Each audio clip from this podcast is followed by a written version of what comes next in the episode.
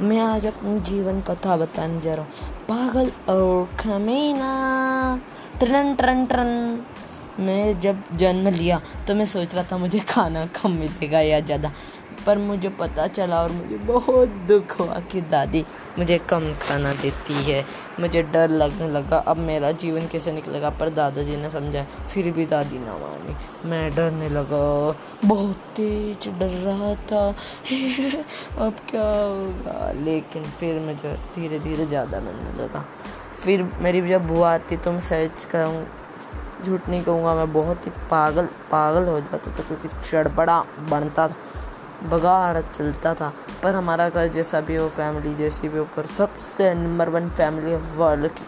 I love my family too much supportive family but giving little much food low but done done मेरी जीवन कथा बहुत मुश्किल है। बाय बाय पर अब समझ लो कमी ना हो मेरे छोरे दोस्त भी हैं। बाय